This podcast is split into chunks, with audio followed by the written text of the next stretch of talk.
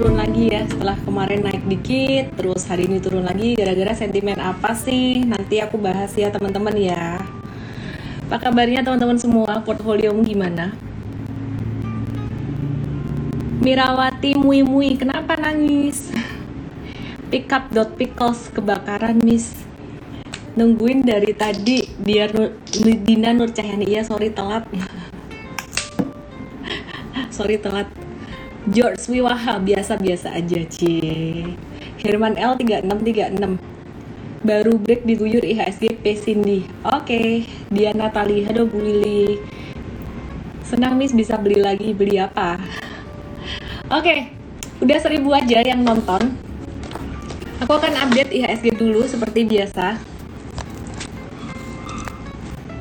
Nggak lipstikan malam ini? Oke okay lah lipstikan nggak ya? Oke teman-teman. Perhatikan ini ya. Jadi kalau teman-teman perhatiin ini IHSG kemarin aku gambarnya kayak gini. Gue bilang IHSG itu masih sideways uh, gambar kayak gini. Ternyata dia naiknya nggak sampai setinggi itu. Jadi aku gambar satu resisten di sini deh. Ini ada resisten MA20 sebenarnya. Nah ini karena dia udah breakdown dari MA20 nya MA5 nya aku hide ya karena jadi nggak relevan lagi. Nih perhatikan. Uh, MA kecil tuh berguna untuk uptrend. Sekarang dia udah breakdown dari MA20 dan uh, yang efektif menahan sekarang MA50 jadi MA5 nya aku hide gitu Terus aku gambar satu sub, satu resisten di sini, aku dapat dari low di sini. Nah, teman-teman, ini ternyata jadi satu resisten yang cukup kuat termasuk MA20-nya di 6641. Um, jadi teman-teman kalau perhatikan di sini ya. Ini gerakannya jadinya begini nih. Zigzag ya, jadi zigzag gini. Oke. Okay. Jadi besok gimana nih? Besok apakah dia akan naik? Kalau ngelihat abis merah gini apakah dia akan kembali naik? Wah, masih 50-50. Yang jelas sekarang trennya IHSG nggak jadi tren naik, nggak jadi tren uptrend, tapi trennya jadi sideways. Nah, kalau trennya sideways, uh, kondisinya benar-benar indecision banget dan strategi yang cocok digunakan adalah strategi swing trading ya. Oke, jadi uh, strategi swing trading. Swing tradingnya pun kayak yang harus strategi cuan bungkus cuan bungkus aja gitu. Sebagai contoh hari ini entret ada trading saham apa aja. Kita hari ini ada profit taking dan ada juga pembatasan resiko atau stop loss. Agak susah cari cuan di market sideways teman-teman. Jadi kalau dapat cuan single digit ini udah seneng ya DGNS DGNS ini tadi jangka pendek aja tradingnya cuan 5 sampai 6% Pegas ini cut loss uh, 1 sampai 3%, KF ini uh, profit taking 3 sekitar 4 persenan lah. Kemudian BANK profit taking beli kemarin ini cuan sekitaran 5 persenan gitu. Nah sekarang kita lihat yuk kenapa saham-saham itu dijual. Kita lihat ya, jadi jangan cuma tahu cara beli doang, tapi teman-teman juga mesti tahu cara jualan. Cuan bungkusnya berapa persen hari Ong Tomo? Nggak banyak. Kalau market lagi sideways gini kita nggak bisa memaksakan diri untuk ngehold lama gitu. Oke okay, DGNS kita lihat kita case tadi aja M-Trade kenapa beli jual? Kita lihat ya. Nah ini DGNS uh, eh, tadi tuh M-Trade jualan di 835 sekitaran 835 belinya tanggal 30 November berarti ini tadi scalping doang scalping doang ya. 785 sampai 790 karena aktif tadi wah coba ah cari peluang di market gitu. Jadi uh, cari peluang di market kondisi sideways gini agak-agak susah nih. Jadi tadi ada yang aktif uh, kita beli. Terus kemudian thanks to our tim coach dan juga thanks buat sistem trading kita yang dibuat oleh tim engineering kita yang sangat luar biasa ya. Jadi di sini belinya sekitaran di sini. Terus kemudian uh, jualnya sekitaran di terjual terjual pada 835 ya 790 kebeli di sini jadi sekitaran 790 sampai 835 Nah, pertanyaannya kenapa sih dijual kok bisa tahu di puncak dia di pucuk? Sebenarnya kita juga nggak tahu kalau dia bakalan ngekor sampai sepanjang itu. Tapi ngelihat karakter dari saham ini, kalau teman-teman perhatikan, ini case tadi ya teman-teman ya, penting banget diperhatiin. Kita belajar aja deh karena marketnya lagi sideways begini jangan maksain terlalu banyak beli-beli dulu tapi kita belajar. Nah ini dalam sehari ini fluktuasi bisa sampai 14% bahkan 15% lebih gitu. Dan tadi kalau teman-teman perhatikan dari opening itu udah sempat naik sampai uh, 10% terus balik lagi ditutup cuma naik 2% aja. Jadi uh, kita M-Trade melihat bahwa DGNS ini fluktuasinya sangat tinggi. Jadi ketika dia tadi sempat menyentuh harga tertinggi 845 terus turun dikit aja 835 langsung keluar. Jadi kuncinya ketika market lagi sideways seperti saat ini, fokus, konsentrasi dan speed itu penting banget buat teman-teman yang bisa trading yang memang fokusnya untuk trading. Tapi kalau teman-teman yang tidak bisa memantau market, lebih baik mungkin wait and see dulu kali ya. Kenapa? Karena takutnya nanti bisa ikut belinya, gak bisa ikut jualannya, repot. Oke? Okay? Karena M-Trade sendiri kita nggak pernah target, dan kita nggak pernah pasang harga jual di awal jadi istilah kata tuh beli di sini jual di berapa? Enggak kalau kripto kita masih bisa kasih harga kayak gitu. Kadang-kadang kita kasih gitu. Tapi kalau saham uh, agak riskan. Kalau kita bilang oh beli di 790 oke misalkan beli nih ya. Terus sebelum mencapai angka 835 itu kita nggak akan bilang jual di 835 kenapa? Bahaya nanti kalau ketahuan ikan besar kalau ketahuan um, istilah kata tuh yang punya modal besar mereka bisa jualan duluan. Justru harga kita nggak kena. Itulah mengapa kita nggak kasih tahu jualannya di awal dan kita ngeflow aja Jack ngikut market gerakannya gimana. Oke. Okay. tadi katanya gak beli KF kok beli KF emang aku bahas KF ya? Aku bahas DGNS kawan. DGNS oke? okay? Oh, ini ada KF ya. Oke, tadi ada KF. Terbeli pada 30 November 2021. Ini KF-nya tadi juga scalping. Jadi hari ini banyak banget scalpingnya. Cuan-cuan 3,9 sampai 4,3 persen. Kenapa dijual cepat? Karena likuiditinya kecil. Jadi mumpung tadi masih rame ya. Jadi belinya tadi di 2610, 2630 2610 2620 dapat harga di situ. Sebenarnya kita ngantri di lebih di bawah tapi nggak dapat gitu. 2610 sampai jadi sekitaran di sini nih dapat di sini. Terus jualannya di sini. Ya jadi cuan tipis deh cuan tipis ya. Oke terus saham-saham yang menarik apa? Kalau COVID-19 udah mulai jadi sentimen yang sering disebut-sebut maka balik lagi nih sentimennya uh, lebih ke saham-saham healthcare dan juga saham-saham digital, digital banking, digital ini itu uh, telekomunikasi, terus kemudian tower-toweran kita bisa watch lagi. Nah sekarang kita mau bahas dulu sentimen dari global sebelum kita bahas lagi untuk saham-saham yang lebih detail ya. Jadi ada beberapa sentimen dari global dan juga dari nasional. Hmm, ada sentimen dari global dan dari nasional. Yang pertama pastinya sentimen COVID-19 dong. Uh, jadi katanya nih ya, varian Omicron COVID-19 Omicron ini udah sampai ke Australia. Ya, udah sampai ke Australia. Dan ini jadi momok buat Indonesia juga ya. Jadi we need to be very careful here. Jadi apa sih sebenarnya resiko terbesar di market? Saya pernah bikin apa ya konten dan juga Instagram live beberapa waktu yang lalu.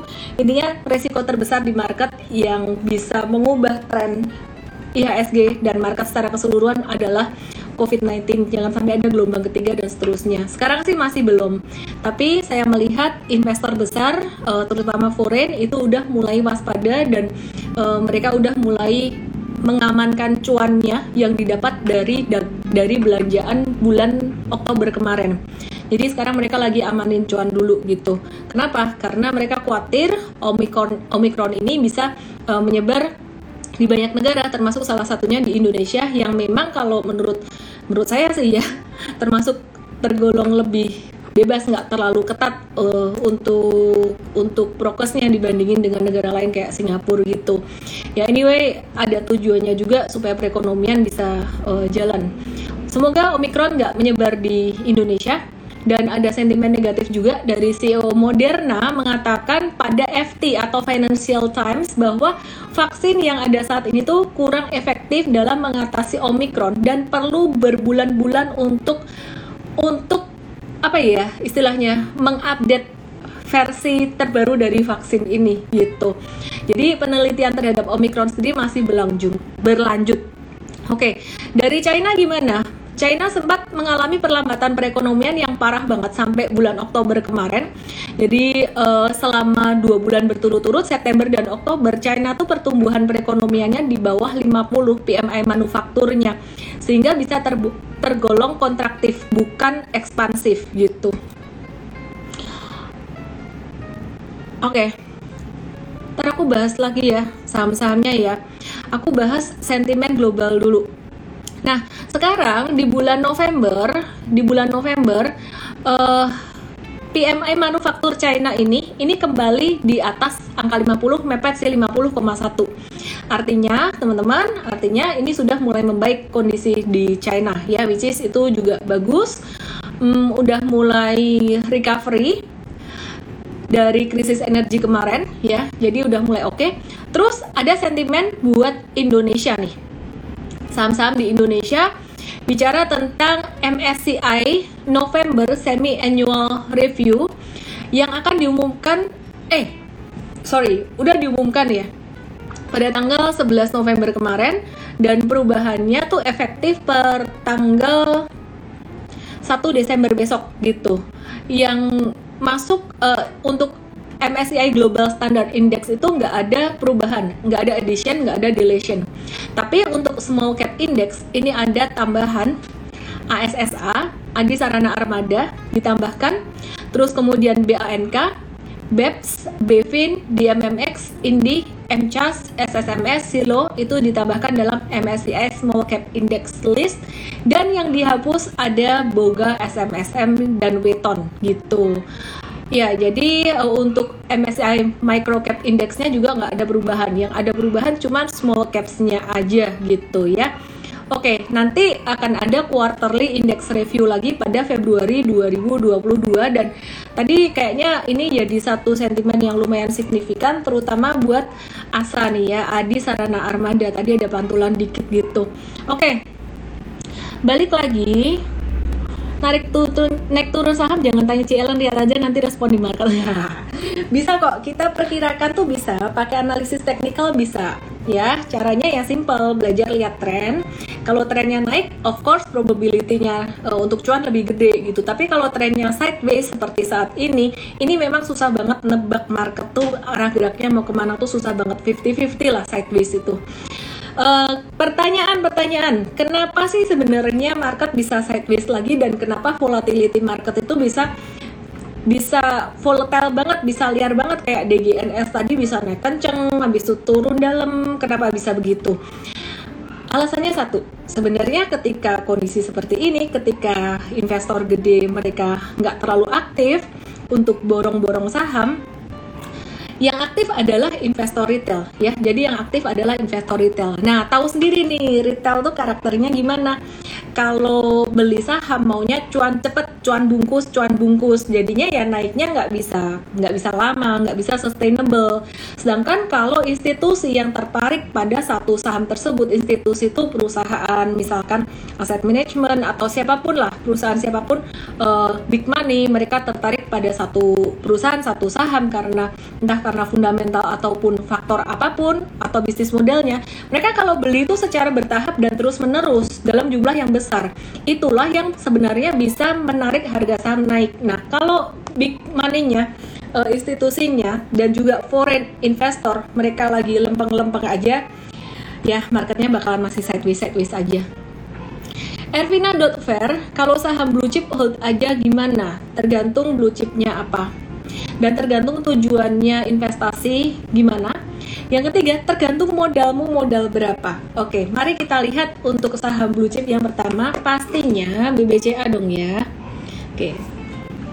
Ya, teman-teman, um, di sini kalau kita perhatiin BCA ini di bulan Oktober kemarin ini udah naik kenceng banget 20%. Jadi kalau dia turun di sini sampai sekitaran 11%. Logikanya big money yang ini lihat nih di sini volumenya tuh gede. Jadi mereka tuh pada ngumpulin sekitaran 6.400 sampai 6.500 nah buat orang-orang buat mereka yang punya duit gede nih lihat nih nih di sini. Ini di sini volume gede nih pada ngumpulin nih.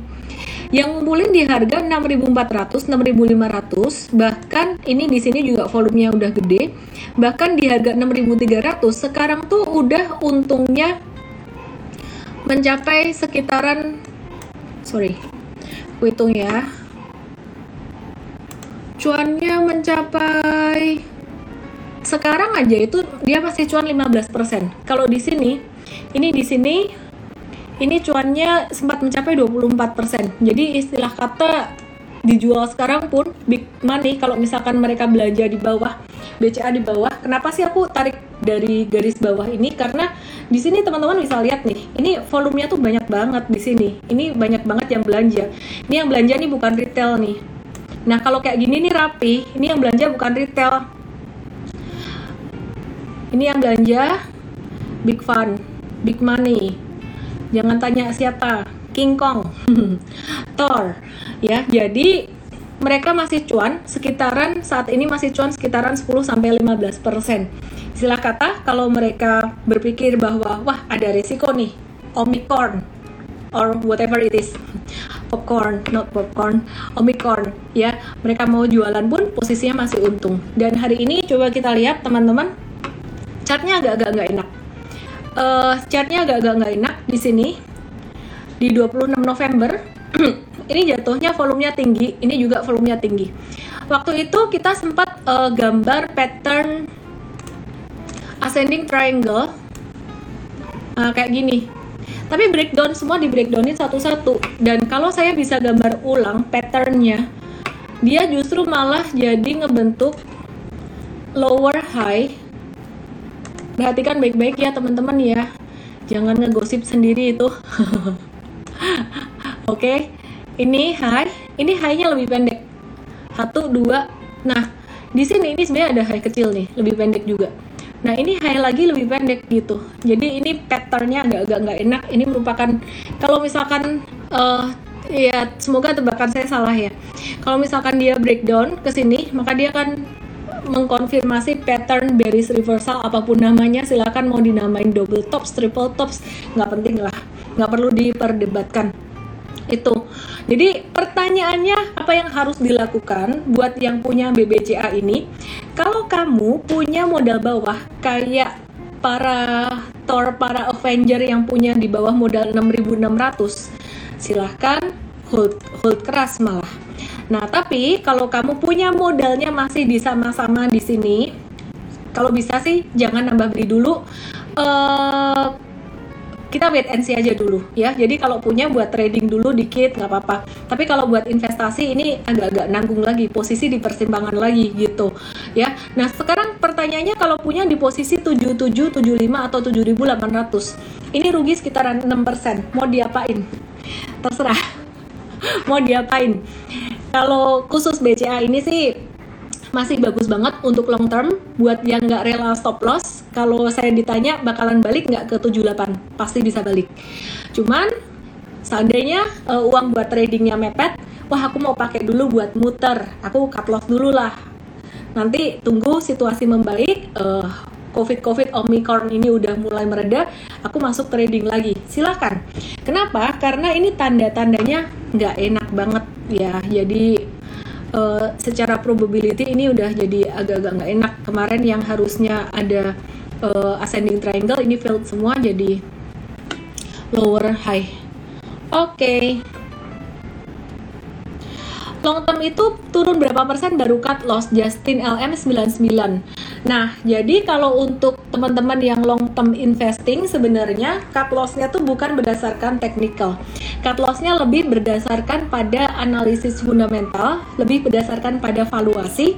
Kemudian, sorry, ya, uh, bukan cuma valuasi, berdasarkan pada kinerja fundamental. Jadi, kalau kinerja fundamentalnya kurang bagus, baru investor exit. Sebagai contoh apa? Warren Buffett dia sangat strict banget melihat investasi yang pertama dari bisnis model, kemudian yang kedua dari manajemen, yang ketiga dari profitability, baru yang terakhir dilihat dari valuasinya. Jadi dia udah nggak 100% pakai strateginya Benjamin Graham. Nah, teman-teman tahu nggak Warren Buffett itu pernah dalam tanda kutip ya cut loss saham-saham airlines pada Maret 2020. Kenapa? Karena Warren Buffett melihat wah bisnis model ini bakal kena ancaman pandemi. Mungkin Warren Buffett udah hidup cukup lama ya, umurnya udah 90-an lebih dan dia tahu pandemi itu gimana mungkin pernah mengalami juga. Ya, jadi dia melihat ini bakalan lama akhirnya dia jual. Kita melihatnya dia seperti cut loss tapi sebenarnya dia lagi profit taking sih. Dia beli itu udah valuasinya lebih di bawah banget. Jadi intinya seorang investor uh, jualan harusnya sih nggak pakai harga. Dan belinya juga mestinya pakai valuasi gitu Abena Pope kalau mikir lihatnya ke langit-langit. Oke. Okay market tidak kenal kata kasihan ya guys ya Cahyo PBS iya bener. Makanya kita harus sayangi dompet kita sendiri. Kita harus sayangi um, portfolio kita sendiri gitu. Jadi teman-teman yang lagi sibuk sih jangan dipaksain buat trading ya teman-teman ya. Takutnya ntar meskipun udah tahu teknikal nggak sempat uh, ngejual nggak sempat cut loss aku pernah ngalami juga hal serupa Gower 89 window dressing pesimis atau optimis. Hmm. Definisi dari window dressing, definisi dari tabel kinerja tiap bulan yang teman-teman sering lihat hijau-hijau merah, hijau-hijau merah dan setiap bulan Desember selalu hijau. Itu kan definisinya adalah akhir bulan Desember dibandingin awal bulan Desember akhir bulan dibandingin tanggal 1, 1 Desember. Nah, kalau sekarang turun, sekarang masih turun, ya misalkan pekan pertama Desember turun, bisa jadi akhir Desember naik, sehingga candle di bulan Desember itu ditutup hijau, gitu. Jadi kalau pertanyaannya cuma itu, apakah di bulan Desember bisa ditutup hijau? Sangat bisa sekali. Pertanyaannya, hijaunya dari mana? Hijaunya dari turun dulu, baru kemudian naik jadi hijau, atau dari naik, naik lagi kalau feeling saya dari turun dulu kemudian baru naik lagi gitu semoga bisa dipahami Es Nurul Mbak Eti, kayak aku tadi sore di sambil kerja eh malah kebobolan. Ya sering kali terjadi. Saya juga um, sempat mengalami hal serupa sih. Aku sendiri waktu kemarin ini turun personally ya. Personally aku telat cut loss gitu karena aku lagi meeting gitu. Sedangkan kalau entret enggak. Mereka kan entret yang ngamatin banyak gitu untuk uh, saham-saham M-Trade ya dan ada sistemnya juga gitu. Oke. Okay. Window dressing nggak usah dipikirin ya, karena kadang-kadang kita terlalu memikirkan uh, sentimen-sentimen kayak gitu tuh jadi nggak objektif melihat apa yang di depan mata kita. Jadi kadang kita kayak mikir, wah ini harusnya win dress nih jadi pembenaran, biarin aja. Sentimen positif untuk dongkrak IHSG apa ya? Hmm, sentimen positif untuk dongkrak IHSG sebenarnya kemarin tuh cuman COVID-19 yang udah mereda. Maka dari itu sekarang disentil lagi sentimen Omicron meskipun belum masuk ke Indonesia, ini udah jadi satu sentimen yang uh, yang yang yang yang rawan gitu.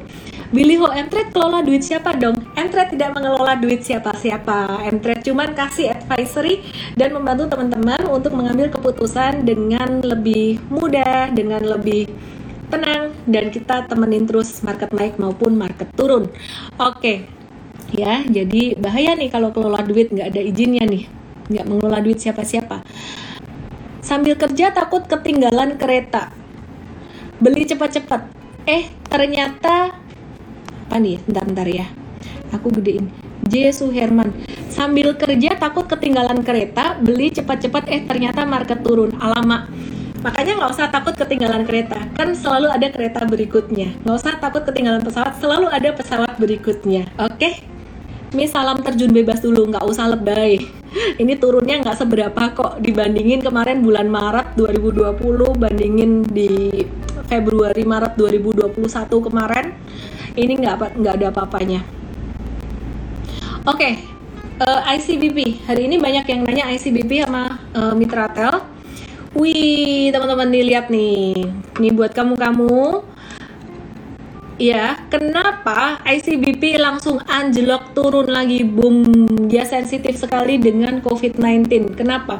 Kemarin ICBP dan juga saham-saham consumer good udah mulai beranjak naik. Dengan harapan kalau COVID-19 nya membaik maka inflasi juga akan naik inflasi juga akan meningkat dan kalau inflasi meningkat, daya beli masyarakat juga meningkat, maka mereka akan bisa beli barang-barang konsumsi itu lagi. Bahkan perusahaan-perusahaan ini bisa menaikkan harga barangnya, harga jualnya. Masalahnya, sekali lagi, sentimen Omicron ini sangat sensitif sekali. Sehingga ini menjadi pertimbangan buat investor-investor besar untuk kembali menjual atau melego beberapa saham termasuk yang kita harus jujur dan kita harus objektif salah satunya adalah ICBP ya jadi salah satunya ICBP ini volumenya lumayan gede banget. Pertanyaannya adalah buat trader gimana? Trader udah pasti kalau kayak gini tuh cut loss. Tapi kalau investasi investasi ini justru malah jadi kesempatan untuk masuk. Tapi sekali lagi teman-teman jangan di all inin ya untuk satu saham Oke, teman-teman semuanya jangan lupa join uh, Mtrade ya, download aplikasi Mtrade. Kita mulai banyak edukasi-edukasi gratis yang teman-teman bisa enjoy dan juga hari Sabtu nanti kita masih ada uh, seminar. Ini ternyata seminarnya diselingin. Tadinya aku mau isi dengan trend following, tapi kayaknya kurang cocok deh, karena nggak ada yang bisa di trend followingin sekarang. Jadi Sabtu nanti diisi tentang apakah window dressing masih ada dan market outlook 2022 bersama dengan skor sekuritas dan analisnya uh, head of re equity researchnya yang cetar banget Pak Bias Adrianus Bias. Oke. Okay.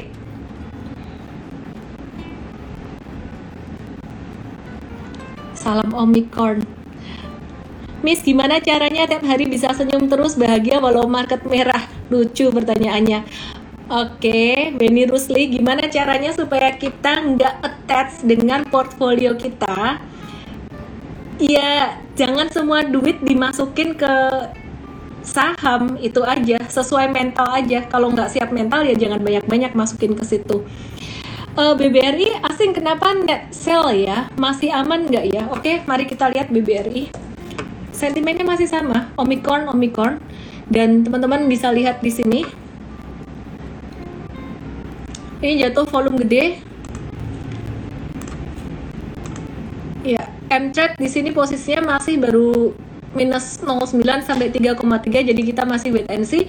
Tapi besok kalau dia baik mantul mantulnya kalau misalkan cuma dikit atau malah turun kita akan langsung jual. Karena jatuhnya ini sangat signifikan sekali gitu ya. Jadi sebabnya apa ya swing trader keluar dulu lah. Meskipun kemarin buy on weakness buy on weakness kemarin patternnya bagus nih perhatikan ya. Mungkin teman-teman bingung kemarin katanya patternnya bagus ngikutin ini banget. Iya bener. Ini ngikutin banget selama masih di atas garis biru ini. Tapi begitu dia udah jatuh di bawah garis biru ini dan dia juga jatuh dari MA 50 ini nah ini udah nggak bagus candlenya. Jadi ya ya kita objektif aja uh, wait and see dulu sampai badai kecil ini mereda. MTEL kok nggak jadi dibahas Hillary Kevin? Oke okay. lupaan.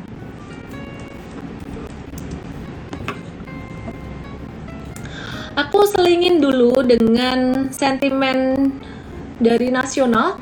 Besok akan ada rilis data PMI Manufaktur Indonesia dan juga inflasi November 2021 di mana PMI Manufaktur Indonesia ini diperkirakan naik dari 57,2 jadi 57,4. Nah, China sendiri tadi di angka 50,1. Berarti Indonesia ini masih tergolong ekspansif asalkan jangan sampai PPKM lagi, jangan sampai ada wabah uh, Covid yang ini lagi. Teman-teman udah tahu kan ada Omicron apa gitu, lebih baik kita tahan diri lah. Jangan jangan pergi-pergi dulu lah nanti kalau liburan ya ya gimana caranya diatur supaya aman prokesnya ya oke okay.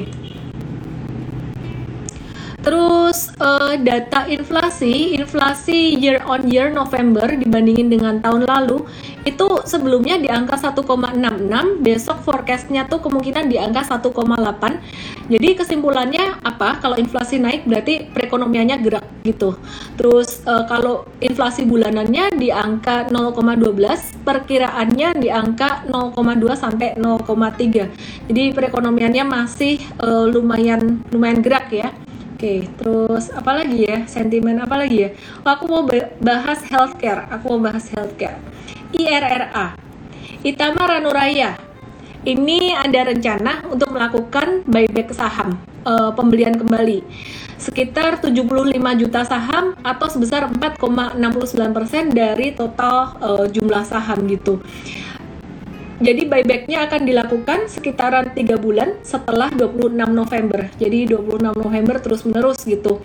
Nah, pembelian kembali buybacknya ini akan dilakukan pada harga yang lebih rendah atau sama dengan hari yang sebelumnya. Jadi istilah kata tuh semakin turun mereka akan semakin uh, beli kira-kira kayak gitu ya. Kita lihat Itamara Nuraya hari ini dia naik 10,4% dan udah mulai aktif lagi ya M-Trade tadi belum uh, trading IRA ya lebih ke KF ya lebih ke KF tadi ya. Cuman kalau udah kayak gini nih biasanya kita masukin ke watchlist kita gitu. Ya tapi teman-teman uh, be very careful ya. Saham-saham seperti ini tuh biasanya hanya untuk scalping aja atau trading cepat aja gitu. Kalau untuk uh, di hold lamaan agak-agak riskan karena fluktuasinya lumayan gede. Nah ini tadi KF uh, eh, saya udah cerita kita beli sekitaran di sini jual sekitaran di sini gitu. Ya jadi begitu keluar ekornya kita jualan. Terus uh, kenapa? Karena liquidity-nya juga nggak begitu besar. Enough tadi kita nggak trading tadi kita pilih satu aja uh, eh, KF kenapa nggak tiga-tiganya? Karena karena saham ini tiga-tiganya ini termasuk yang lumayan liar banget. Jadi kita fokus satu aja takut nanti usernya beli tiga-tiganya nggak bisa pantau. Oke okay. terus saya mau ke ini pertanyaan Valentin Laura 88 Valentin Laura 88 mana tadi pertanyaannya ya? Yang aku baca namanya boleh dapetin M3 7 hari ya. Semua yang aku bacain pertanyaannya boleh dapetin M3 7 hari. Valentin Laura 88 kenapa ada perusahaan yang buyback? Perusahaan buyback salah satu penyebabnya mungkin mereka melihat bahwa harga saham yang beredar saat ini udah uh, cukup murah gitu. Dan sebenarnya buyback ini sentimen yang lebih bagus apabila dibandingkan dengan right issue ya. Jadi kalau right issue penerbitan saham baru uh, sebagai investor saham kalau kita punya saham tersebut kita nggak menebus right-nya maka yang terjadi adalah kita akan mengalami dilusi negatif gitu dilusi negatif artinya porsi kita kepemilikan terhadap keseluruhan saham itu lebih kecil tapi kalau perusahaan melakukan buyback maka yang terjadi adalah uh, kita mengalami dilusi positif kalau kita punya saham tersebut. Kenapa? Artinya kalau dibandingkan dengan keseluruhan jumlah saham yang uh, beredar, maka kita secara persentase itu lebih gede. Sebenarnya manfaatnya di mana sih kalau persentase kita lebih gede, lebih pada pembagian dividennya biasanya. Oh iya, MTEL kelupaan lagi dibahas.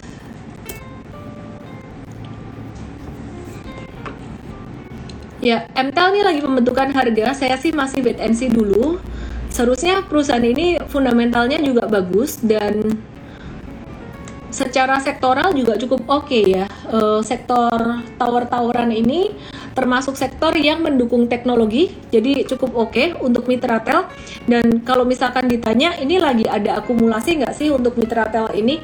Kelihatannya iya, kelihatannya ada akumulasi, tapi jangan terlalu agresif dulu. Kalau mau nyicil beli dikit-dikit silahkan. Uya 06 saya suka nggak fokus kerja gara-gara pantau saham? Apa sebaiknya saya jadi investor aja ya?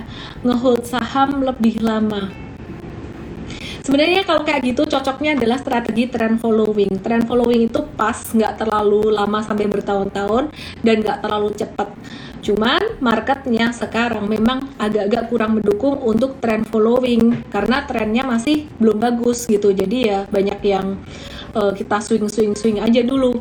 Jadi solusinya buat Uya 06 dan juga teman-teman yang masih sibuk kerja, mungkin sekarang wait and see dulu sampai nanti nonton Instagram Live atau ikut M-Trade, kita udah bilang, oke, okay, jangka menengah boleh lagi. Nah, oke, okay, baru silahkan teman-teman masuk lagi.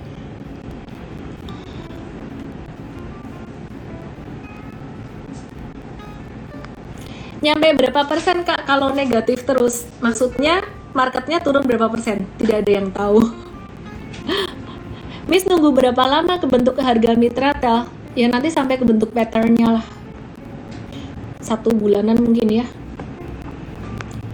Budika Kausingli Miss strategi swing trading apa? Buy on weakness kalau di market sideways gini always buy on weakness. Kenapa? Karena kalau buy on breakout akan sering kali terjadi false breakout. Buy on weakness cuan bungkus dan harus ngelihat candle. Bahkan kita jualannya harus real time, jangan nunggu closing market. Ya, jadi kayak tadi di awal ada case tadi DGNS DGNS ini kalau teman-teman perhatikan ini yang aku bahas di awal tadi. Ini M-Trade ada trading dari sini sampai sini. Kenapa di kenapa dibeli? Karena ini udah mulai hijau langsung cepat dibeli. Terus kemudian uh, kenapa dijual? Karena udah mulai keluar ekor. Dan teman-teman nggak harus ngikutin ini. Kalau kalau misalkan tadi kita bilang oke okay, maksimal buy di angka sekian 790 atau berapa tadi nggak keburu jangan dikejar. Di market yang lagi sideways kayak gini jangan dikejar. Saya ulang lagi tipsnya trading di market sideways swing trading adalah satu buy on weakness itu pasti. Dua intraday trading jika memungkinkan kita lihat candlenya candle reversal atau keluar ekor di atas atau uh, udah mulai agak-agak turun dikit gitu Kemudian yang ketiga, kalau harga saham udah naik ketinggian, jangan dikejar. Dan yang keempat, hindari trading breakout untuk sementara ini karena sering terjadi false breakout.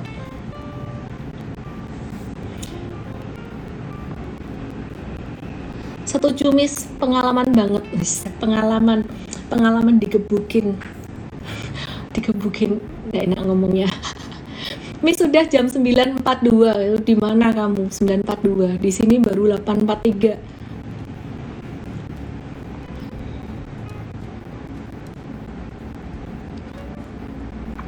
Uh, ini ada yang nanya, Rinda PRMT, kenapa bank dijual di Mtrade ya? Tadi ada jualan BANK. Oke, kita lihat case tadinya BANK. Kenapa Mtrade jualan BANK tadi? Oke, teman-teman kalau bisa lihat di sini.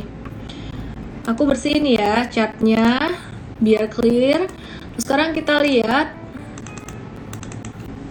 BANK.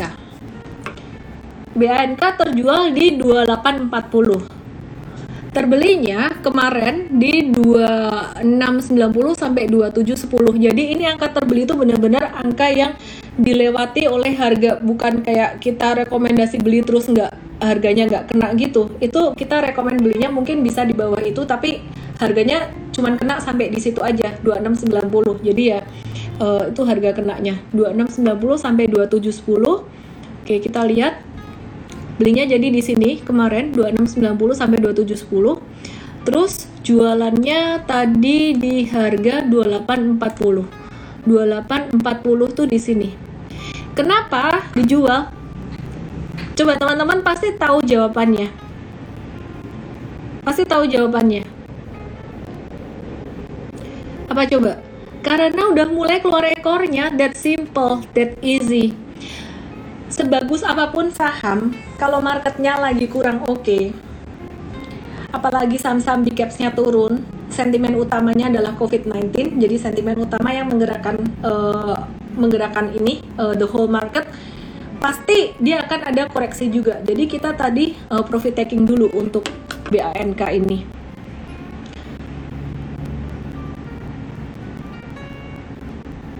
Hari ini banyak yang kenal luck Miss Friska Yulenia. Oh ya?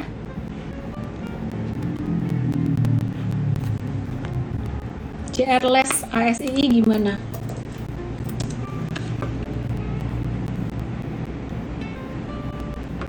Coba menurutmu gimana nih ASI?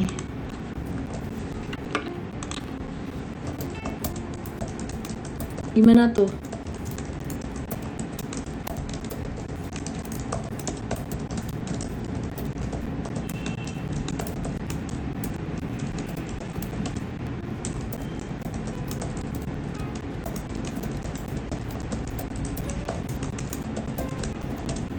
Oke. Okay.